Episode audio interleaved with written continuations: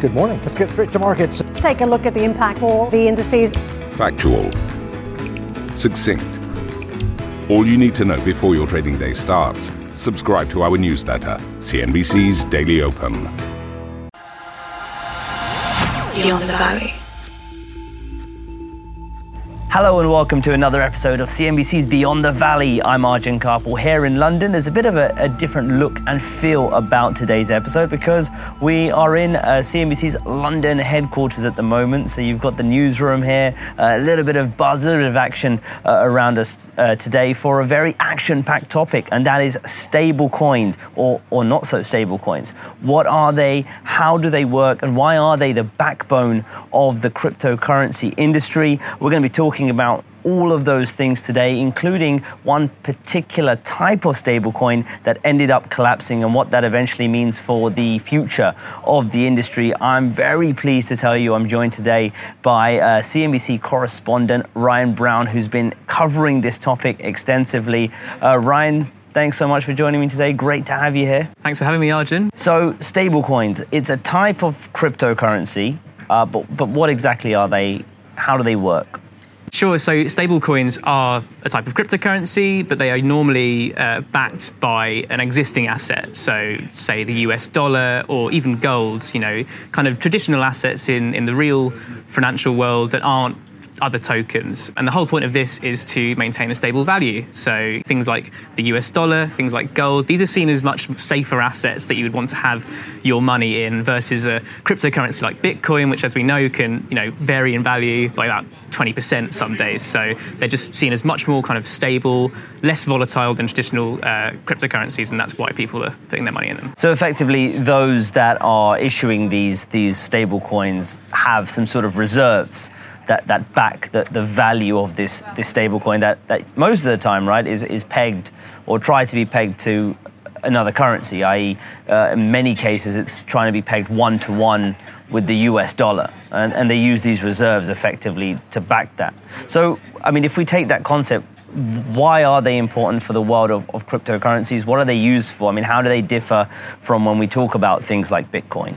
I mean, the importance of stablecoins really is the fact that traders can use them to just trade in and out of other cryptocurrencies like Bitcoin, like Ethereum, uh, lightning fast, you know, versus the traditional banking world where, you know, it can often take a, a day or two to sort of settle uh, financial transactions. With stablecoins, these are on the, the crypto rails, so to speak. So, you know, um, they will be settled kind of in these peer to peer transactions.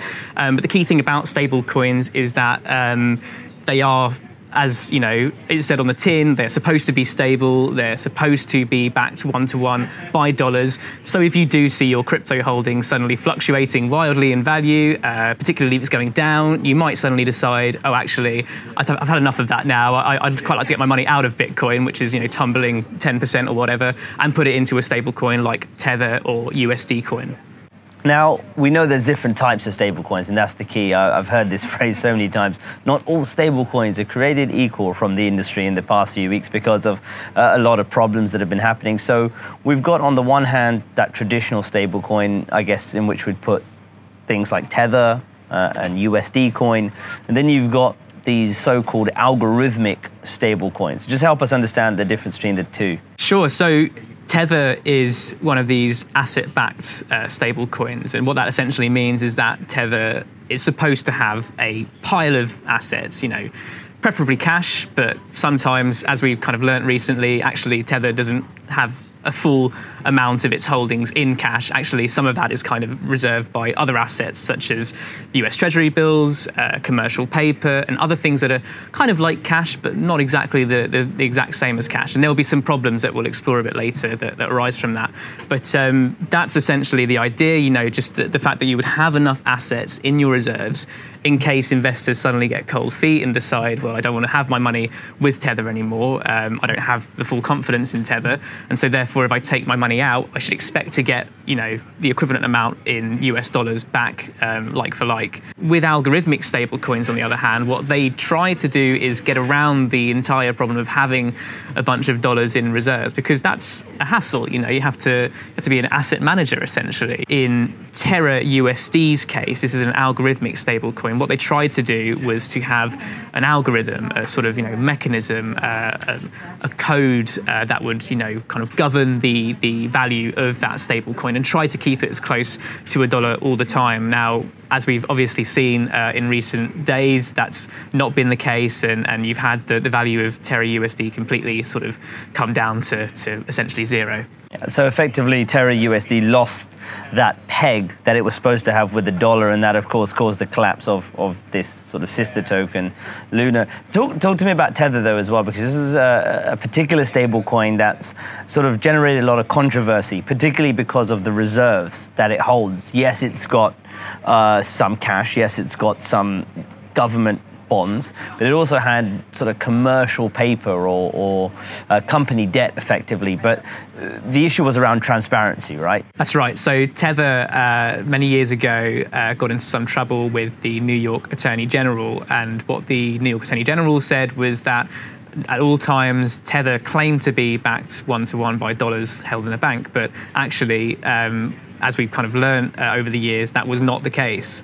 Um, Tether has kind of been accused of lying. Um, it's been accused of not being completely honest about the kind of assets that do underlie that. So, what the New York Attorney General and Tether did in uh, a couple of years ago was they came to a settlement where Tether and Bitfinex, an associated company, a crypto exchange, they were both accused of sort of commingling client funds, essentially, you know, using some profits from one company to sort of account for losses potentially in the others. Now, this is all kind of still alleged. Tether doesn't admit any wrongdoing here, but essentially what came out of that was the the guarantee from Tether that they would issue quarterly updates, you know, attestations, basically breaking down what exactly it is that is in Tether's basket of reserves. And what we found out as a consequence of that is that they didn't always have cash in their uh, reserves. They had other things, uh, and commercial paper was uh, a key one that sort of generated concern because the commercial paper market, you know, it's it's obviously supposed to be a little bit like cash, but it's not exactly as liquid. You know, if you suddenly had people, you know, fleeing en masse, um, the likelihood of being able to sell commercial paper when you don't know exactly the quality of that commercial paper, it's not incredibly transparent. It's not clear that Tether would be able to meet all those those redemptions at once. And so uh, they have said uh, that they will look to reduce the amount of commercial paper as well, given given the concerns over over what you've brought up. When we talk about, I guess, uh, UST then or, or Terra USD, uh, as it's also known, uh, you know, what was the specific issue there? Um, because as you mentioned, it works on an algorithm, uh, quite a complex one at that, that involves a an interplay between the Terra USD stablecoin token and this Luna token uh, as well, which which was sort of an associated or sister token to that. So what exactly happened there when sort of Terra USD began to lose its peg and the knock-on effects?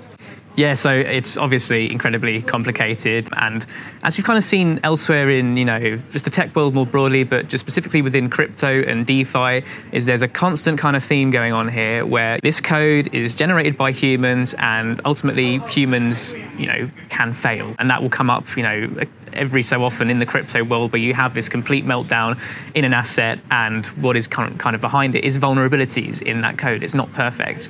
So what happened in, in UST's case was they had a mechanism where they tried to hold uh, as close to a dollar as possible by linking that to an associated token called Luna. Now, Luna was a, a floating token. You could trade it on the open market. Um, it had its own kind of value that was, you know, not necessarily tied to UST.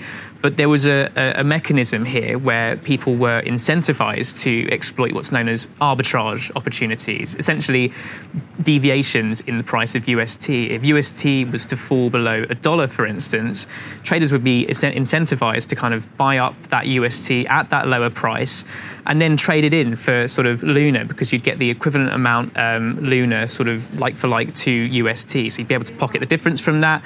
And also because you're selling the UST, that in theory kind of takes that UST out of the supply, um, thereby kind of, you know, in theory, boosting the, the, the price back up to a dollar. That was the kind of rule that was in place. That's what they tried to achieve. But as we saw with crypto prices suddenly uh, going completely down this this year. I mean, the, there was all sorts of questions around the sustainability of that model. As you had all that selling pressure, as investors kind of fleed this thing uh, en masse. Ultimately, it just wasn't able to kind of you know sustain itself under that pressure. Yeah, those 2022 market crashes really tested the business model of, of so many different projects in the cryptocurrency space. Um, when we talk about stable coins like Tether and others sort of being the backbone of, of cryptocurrencies, um, just explain to us very briefly why that is the case. But secondly, given that is the case, if there are problems with these coins, does this pose any kind of one systemic risk to the broader industry? But two, how much of a systemic risk at this point is it spilling into other areas of financial markets as well? Just on the first question about you know why stable coins are so kind of uh, significant for the crypto economy i mean these are essentially you know sort of like um, the, the, things that keep the wheels in motion, you know, because uh, it's not easy to convert uh, fiat currency into crypto. You have to kind of load a bunch of dollars into an exchange, wait for that to kind of process and, and settle. And these crypto exchanges often don't have kind of you know traditional banking relationships, so that complicates things even further. Now with stable coins, they're outside the regulatory parameters. People can access them um, easily and use them to sort of trade in and out of cryptocurrencies. And right now, um, the, the main way to kind kind of get involved in, in crypto and trade crypto is via these stable coins. Now, why that has such a, a huge implication for cryptocurrencies if uh, some of the confidence in those stable coins is suddenly waning is because, you know, such a huge amount of trade um, in crypto is done with stable coins. So if you suddenly find out that actually those stable coins don't have the, the sort of value that they're purported to, to have, then all of a sudden the, the entire thing is, is in question and in, in doubt. So so that's uh, the, the issue here. So when we talk about sort of systemic risk in crypto, you know, if, if we got to a point where, where something like a Tether or USD, you know, these larger, much larger stable coins do begin to lose their peg, that could really have a ripple effect, couldn't it, across the crypto economy? Definitely. It's the thing that people have feared for, you know, years and years in this space is what happens if Tether was to collapse, you know? I mean, it's kind of been a play that's been active in the market, you know, for, for a long time. Uh, there's always been kind of questions bubbling in the background about whether Tether actually does have enough dollars to, to you know, sufficiently back its US dollar peg. But if we were to kind of see Tether collapse, that would really be, you know, a, huge, uh, have a huge impact for, for the market because, like we've discussed, you know, it, it, it is kind of such an active player in the market. It's, you know, a $60 billion juggernaut. It's the biggest stable coin that, that's out there. And there's, there's a lot of kind of riding on Tether being honest and, and actually uh, delivering on its kind of promise of, of being backed one to one by dollars. If we find out that it isn't, then of course that there would be huge sort of questions about what that means for crypto. We're going to take a quick break. We'll be right back after this short message. Subscribe to the Squawkbox Europe Express podcast. Join Steve, Karen, and myself, Arabile, in unscripted and dynamic debate around the day's top stories with first and exclusive interviews of the best in business and global newsmakers, original points of view, and instant analysis of the latest business news and key market themes. Get set for the day ahead. Squawkbox Europe Express podcast now available on Spotify, Apple Music, and Google Podcasts.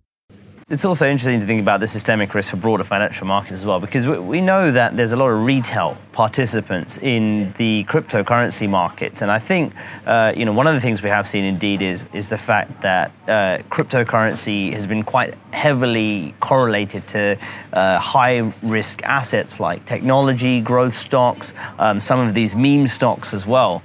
And you know if you have investors who have a portfolio full of a lot of this stuff and the market's on its way down, you know, if they're looking to sell, it may be that they're looking to sell crypto, but also then sort of dumping some of their other high growth assets in other financial markets. So I think that's what's really fascinating about this particular cycle. That brings us on, I think, nicely into the topic of regulation because while we're talking about stablecoins in 2022, it's not necessarily a new topic as such. Uh, you know, Facebook uh, a few years back came out with this idea of, of Libra, which then got rebranded to Diem. This was a, a stable coin they proposed to be backed by some real world assets um, as well. But of course, there was so much controversy about it because it was Facebook. There were questions about Facebook's track record when it came to privacy, the fact that such a powerful company, should they be in control of this, this level of money? What kind of threat would it pose to, to existing currencies? When you think about you know 2018 and 19 and, and now into 2022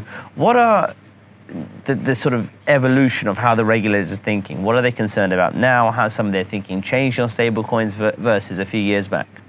Well you're definitely right. This isn't a new conversation. You know uh, back god when was it? 2019 when facebook sort of introduced uh, libra as it was known changed to Diem. now the whole thing's dead of course. Um, it's just funny you kind of mentioned Facebook. I mean, obviously they've long been the sort of punching bag of, of the tech industry generally, but there was serious concerns not just about Facebook, but the fact that this was, you know, a private digital currency. You know, this is something that is being invented in the private sector outside of the control of governments, and the implications of that are huge because, you know, this is a company that could dictate its own kind of monetary system. You know, uh, where you have this private money where, where people are getting out of their, their um, dollars or, euros or pounds and they're, they're putting that into the Facebook kind of reserve or, or any kind of stablecoin reserve. And the implications of that are huge because, well, a company like Facebook, especially, this is, you know, used by billions of, of people around the world and creating that sort of separate economy outside the kind of traditional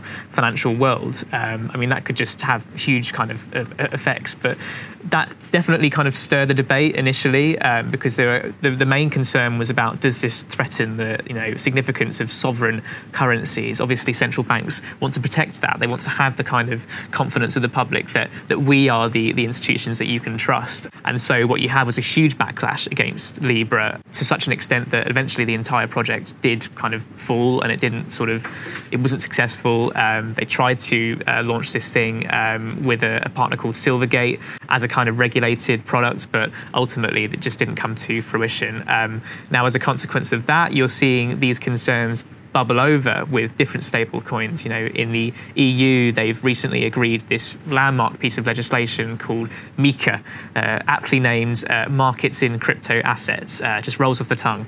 Um, but what this essentially means is, you know, it's a comprehensive um, framework, the first of its kind um, uh, globally. Um, that there's not really anything of this kind uh, yet in any kind of main, you know, mainstream uh, countries, mainstream markets. So what that means is, is they're going to effectively, you know, introduce curbs for, for stable coins. Um, and obviously the conversation around Terra USD has just really raised the impetus to, to get something like this done because we don't want to see um, stable coins threatening the economy. Certainly regulators don't, don't want to see that. So, so just, I mean, help us run through what you're seeing in jurisdictions around the world because you know one feature of regulation in, in cryptocurrency wherever there is regulation that is is um, a discrepancy across countries, a, very fragmented uh, nature of, of uh, cryptocurrency regulation. You've got jurisdictions like Singapore and the UAE so open uh, and actively trying to promote uh, crypto businesses and bring them over and help them set up in those countries. Uh, there are others, of course, we know very well China has effectively blocked most things to do with cryptocurrency. Uh, and there are others that sort of sit on the fence uh, in the middle somewhere, like the US and even the UK as well. So when it comes to stablecoins specifically, what are you seeing kind of globally? What are some of the key uh, countries or regions we should be looking at who are passing regulation, talking about regulation, and sort of trying to act on it? So, I mean, it's, it's a great point um, because what you're seeing at the moment is just complete fragmentation across different countries when it comes to crypto. In the US, uh, President Biden has signed an executive order where he's calling for um, federal coordination, you know, just figuring out how to kind of actually get your act together and regulate crypto. And Janet Yellen, the Treasury Secretary, has been very vocal about the need to get some kind of regulation in place on stablecoins. Obviously, added impetus for that given the kind of crisis with US entity in the UK, you've got the government saying that they would, um, they are going to bring in regulation. They're going to bring in um, regulation where these stablecoins are actually regulated payment institutions um, under kind of some existing existing fintech rules that govern companies such as uh, Revolut and, and Wise and others. So you will have those stablecoin providers brought into the regulatory parameter. Um, in the EU, you're you're seeing um, a huge kind of set of landmark reforms where they are going to to have a, a sort of complete um, update of, of the, the, legislation to cover new crypto companies and stable coins. Um, but you're right. I mean, it's not entirely clear what this regulation is going to look like. The, this stuff takes a long time to put into place. Um, that's the one thing that I've kind of heard from uh, in the crypto industry is frustrations with getting everybody on the same page because um, it does uh, have huge implications. You can't kind of have the confidence that you can set up shop in in a certain jurisdiction um, you're not going to do it, are you? Unless you've got that sort of confidence that you're not going to get a, a, sort of slap on the wrist from, from the regulator if you do fall foul of those laws. Absolutely. I think that's a good place to, to leave it, Ryan, as well, because we are going to be watching intensely, I think, how the regulation develops. Uh, I feel like the, the Terra USD debacle that's happened has really sort of been a, a wake up call to some extent for regulators around the world on what they're going to do. Uh, perhaps we will begin to see some tighter regulation on this on stablecoins specifically, but more broadly on the crypto market. But we know that regulators are still trying to uh, figure that out. But it feels to some extent that the, uh, the future of stablecoin hangs in the balance. Uh, Ryan, thanks so much for joining today. Thank you very much. Get involved uh, in the discussion here. Uh, leave us a comment if you're watching on YouTube. You can also reach out to us on Twitter. Ryan, what's your handle? Ryan underscore Brown underscore. Uh, and I'm on at Arjun Kharpal. That's it for another episode of CNBC's Beyond the Valley. Thanks for listening and watching, and we'll catch you next time. Beyond the Valley.